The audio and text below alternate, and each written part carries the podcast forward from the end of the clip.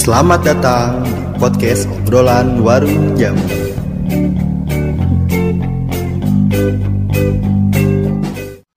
Hai, lo semua lagi dengerin konten versi gue dari podcast obrolan warung jamu.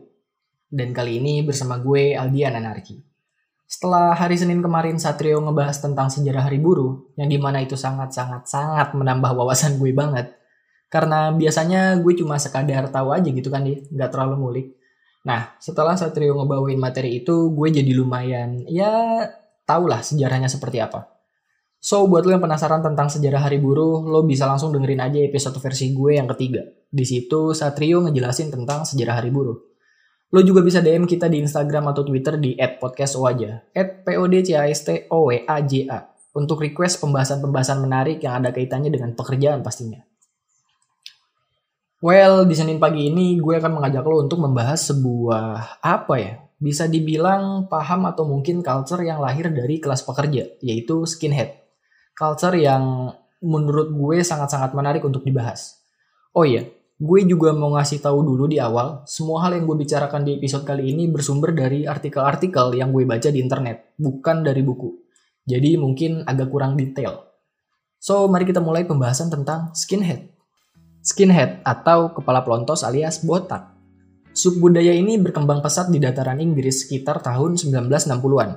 Kenapa gue bilang subbudaya? Karena ternyata skinhead terlahir dari adanya budaya lain, yaitu mods.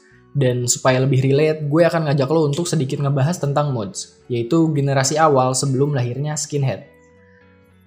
Saat itu, mereka yang menganut budaya mods sering mendengarkan musik-musik seperti R&B dan juga Northern Soul. Mereka juga memilih Vespa, Vespa kopling pastinya, sebagai alat transportasi. Selain itu, mereka juga sering mengenakan jas-jas ala mafia Italia dan Yahudi, lalu memilih akhir pekan sebagai waktu untuk bersenang-senang, karena setelah hari-hari sebelumnya mereka bekerja. Ya nyari work-life balance lah. Sebuah budaya yang berasal dari kaum imigran Italia dan Yahudi, yang kemudian dipadukan dengan budaya Inggris. Gerakan ini merupakan semacam style baru anak-anak muda pada masa itu, dalam hal pola pikir, aktivitas, berpakaian, bahkan bermusik. Gerakan ini lahir dari kalangan buruh atau pekerja di Inggris yang menginginkan eksistensi atau jati diri mereka dan komunitas yang sesuai dengan kelas mereka. Karena Inggris menganut budaya monarki, di mana itu melahirkan kelas-kelas sosial, maka dari itu kaum skinhead merasa ada apa ya, semacam kesal aja gitu dengan hal tersebut. Karena bahkan kaum skinhead sendiri mereka merasa berada di kelas yang paling bawah, yaitu kelas pekerja. Mereka bekerja sebagai buru-buru pabrik atau pelabuhan di Inggris Raya. Hal ini tentu saja berhubungan erat dengan sejarah meredaknya revolusi Inggris yang melahirkan banyak banget buru-buru kasar. Mungkin karena saat itu sedang pasca perang dunia, jadi banyak yang mengalami trauma sosial di masyarakat, terutama kelas pekerja. Para pemuda kelas pekerja memiliki kesamaan yang sama dengan gerakan punk, di mana mereka memiliki atau memilih sifat anti kemapanan yang diarahkan ke sikap mereka.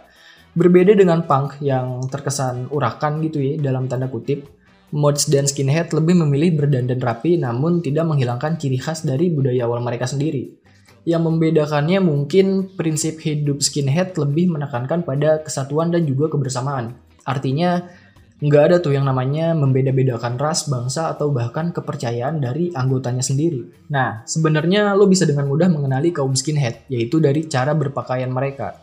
Gaya berpakaian mereka merupakan perpaduan antara root boys dan mods.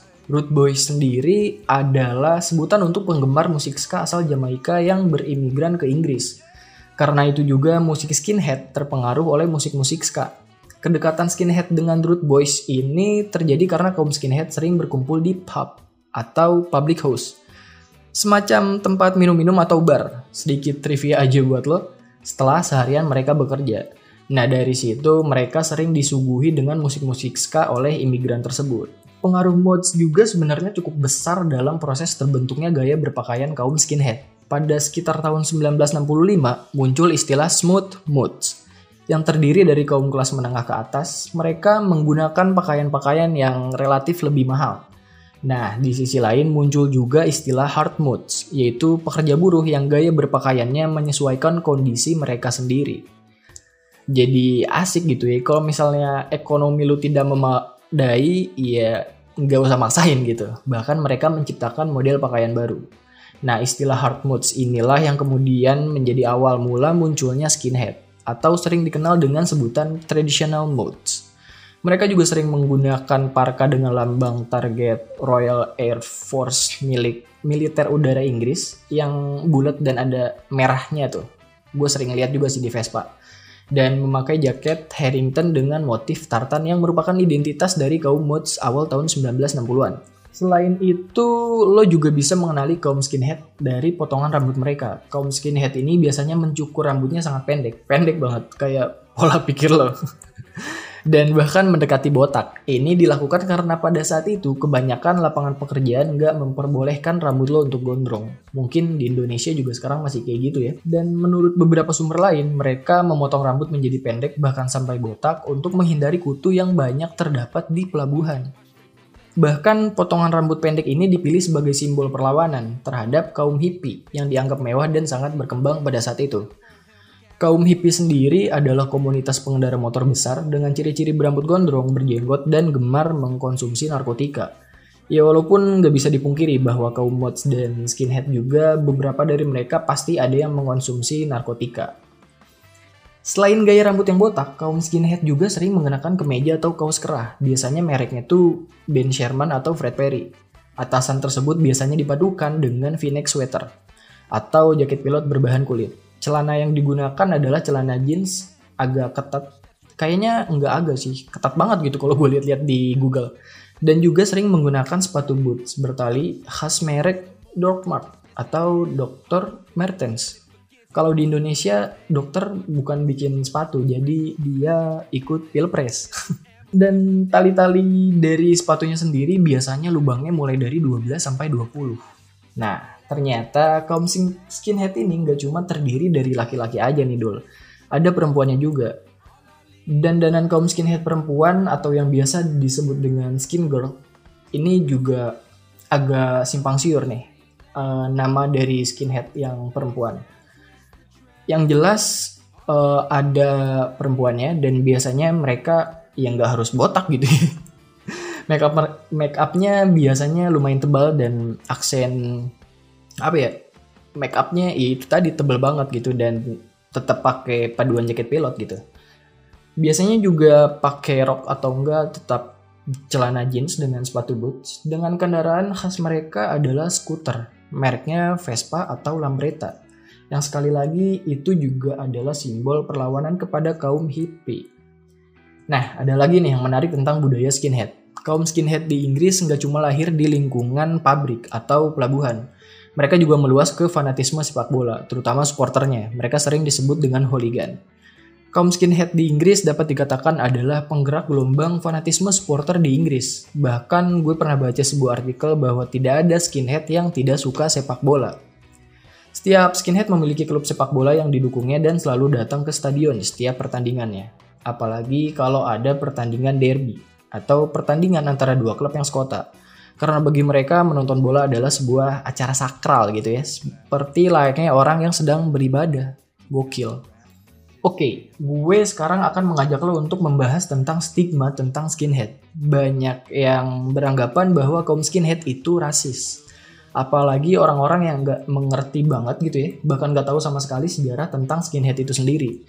Padahal pada kenyataannya skinhead justru dilahirkan atas semangat persatuan dan juga kebersamaan yang tidak memandang ras bangsa bahkan kepercayaan setiap anggotanya. Fakta lain di lapangan menunjukkan bahwa banyak pula skinhead yang berkulit dan berwarna kayak hitam dan putih gitu ada aja untuk menunjukkan bahwa kaum skinhead tidak rasis, mereka juga kemudian mendirikan organisasi-organisasi anti rasis dan anti fasis seperti Antifa, lu pasti tahu. Lalu juga ada Sharp, um, lalu juga oh ya Sharp itu didirikan pada tahun kalau nggak salah 1988. Organisasi itu menunjukkan pula kemauan kaum skinhead terhadap rasisme dan fasisme. Jadi mereka tuh kayak ngelawan aja gitu terhadap hal-hal tersebut. Karena perlu dicatat musik ska sendiri berasal dari imigran Jamaika yang berkulit hitam. Jadi nggak mungkin tuh mereka rasis. Bahkan organisasi-organisasi anti rasis dan anti fasis ini menyebar luas sampai ke benua Asia. Ada juga yang sampai ke Indonesia, tapi nggak begitu terekspos kali ya. Jadi Perkembangan skinhead juga disesuaikan dengan budaya masing-masing negara tersebut. Nah, sebenarnya kaum skinhead ini juga nggak pernah terlibat dengan partai atau gerakan politik di mana pun di parlemen Inggris setahu gue ya yang gue baca di artikel. Tapi pada tahun 1970-an 70-an komunitas skinhead dimanfaatkan untuk tujuan politik tertentu oleh National Front. Pada saat itu Inggris menerima kedatangan buruh imigran asal Asia seperti India dan Pakistan yang ingin bekerja sekalipun dengan upah yang sangat rendah. Hal itu menimbulkan semacam ancaman bagi orang Inggris asli yang takut kehilangan lapangan pekerjaannya sendiri. National Front juga memanfaatkan kaum skinhead untuk mengangkat isu lapangan pekerjaan tersebut, apalagi dengan karakter kaum skinhead yang dikenal keras. Jadi mungkin ada propaganda lah di situ. Oke, mungkin itu aja yang bisa gue jelasin tentang kaum skinhead. Sekali lagi itu adalah culture yang sangat-sangat menarik buat gue untuk dibahas dan gue juga pernah lihat ada bukunya uh, tentang kaum skinhead ini. Cuma gue nggak punya bukunya. Kalau misalnya lu punya atau lo tahu buku-buku tentang skinhead lo bisa DM di Twitter atau Instagramnya podcast O aja mungkin nanti bisa gue repost dan sekadar bagi-bagi atau sharing bahan bacaan lah. Um, yaudah segitu aja dari gue. Gue Aliana Arki. Sampai jumpa di podcast selanjutnya. Semoga hari Senin lu menyenangkan. Terima kasih telah mendengarkan podcast obrolan warung jamu. Terima kasih telah mendengarkan podcast obrolan warung jamu.